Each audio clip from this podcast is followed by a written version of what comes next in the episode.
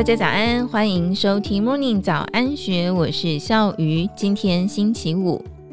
一位法人在二零二三年三月七号矽谷银行的法说会上，向集团执行长贝克提问：“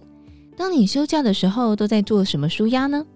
他回答：“我都骑单车，生活在北加州的半岛区，这里拥有全世界最棒的骑车环境。”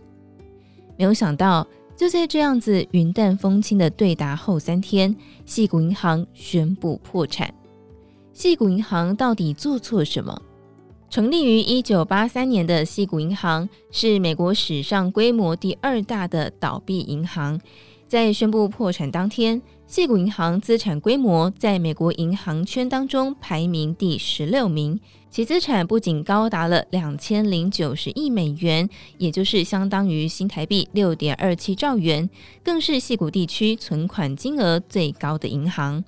然而，经过近四十年来累积的努力跟信用，却还是敌不过银行业界最传统的威胁，那就是客户挤兑。要归咎让这只金融巨兽倒下的原因，有些人会直觉地认为是因为增资失败。但是细究起来，由前避险基金经理人鲁宾斯坦先前几次对矽谷银行的分析评论可以看出，矽谷银行的衰败早在几个月前就已经有了预兆，包括短期内吸收大量存款，受到美国升息冲击，以及存款户的资金需求突然增加。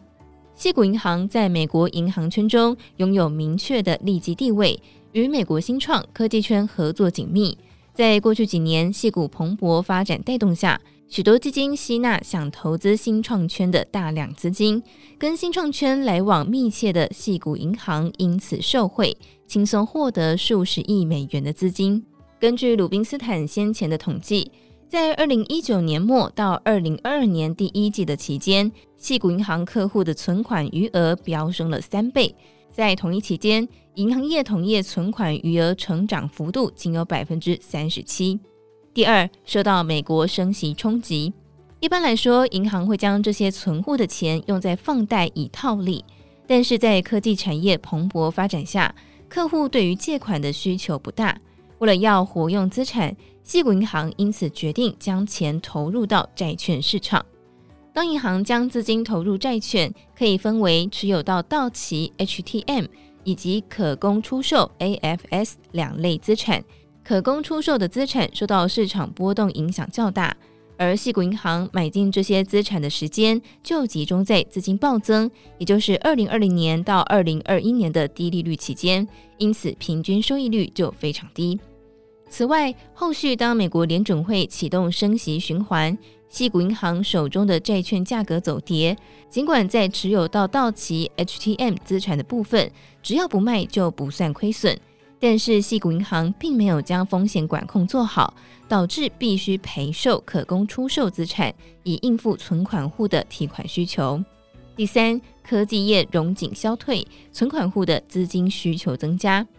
而让细谷银行不得不赔售手中资产的原因，就是科技业的融景逐步回归常态。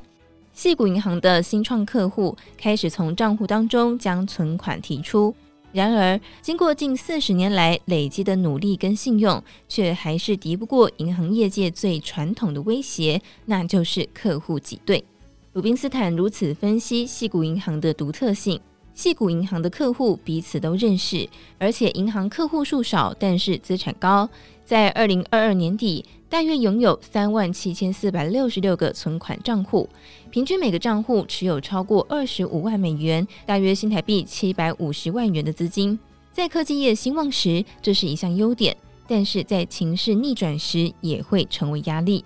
最终，矽谷银行落入了不赔钱卖资产就没钱应付客户提款的窘境。一间以服务新创产业闻名的银行，最后竟然因为最传统的挤兑威胁而倒下被接管，让人不胜唏嘘。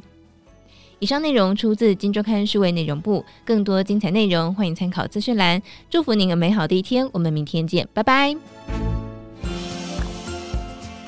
听完 Podcast 节目，有好多话想分享，想要提问却无处可去，别烦恼了。现在只要点击资讯栏 Discord 社群平台连接，输入昵称就可以立刻问问题，与主持人互动。让我们一起在学习的路上不孤单，等你来加入。